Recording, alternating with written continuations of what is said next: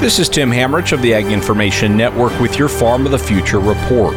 This past year, Do Good Foods built a multi million dollar facility in Pennsylvania to convert excess food from grocery stores into poultry feed. The process is innovative, but the concept is nothing new, says CEO Justin Kamine. When we all used to grow up on a farm, we used to take our leftovers and feed it to our chickens and pigs and pets out back.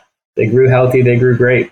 So the nutrients that we are preserving are really the natural diet of these animals, right? Chickens are omnivores. So we knew that by the inputs of the supermarket surplus grocery food that we're able to maintain the cold chain with and upcycle into this dried animal feed was a nutriently consistent and, and great product for these animals.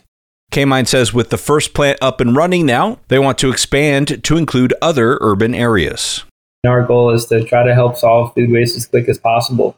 And so to try to build one of these facilities in every major metropolitan area is really the key kind of emphasis and the focus of where we're driving this as a company and linking that back to kind of local farmers to grow the do good chicken and right back onto the kind of retail shelves that we do collect from the, the surplus grocery food from. So creating that closed loop system, creating that local system. The poultry that this feed goes to are ultimately marketed under the Do Good Chicken brand. This is Tim Hammerich with the Ag Information Network.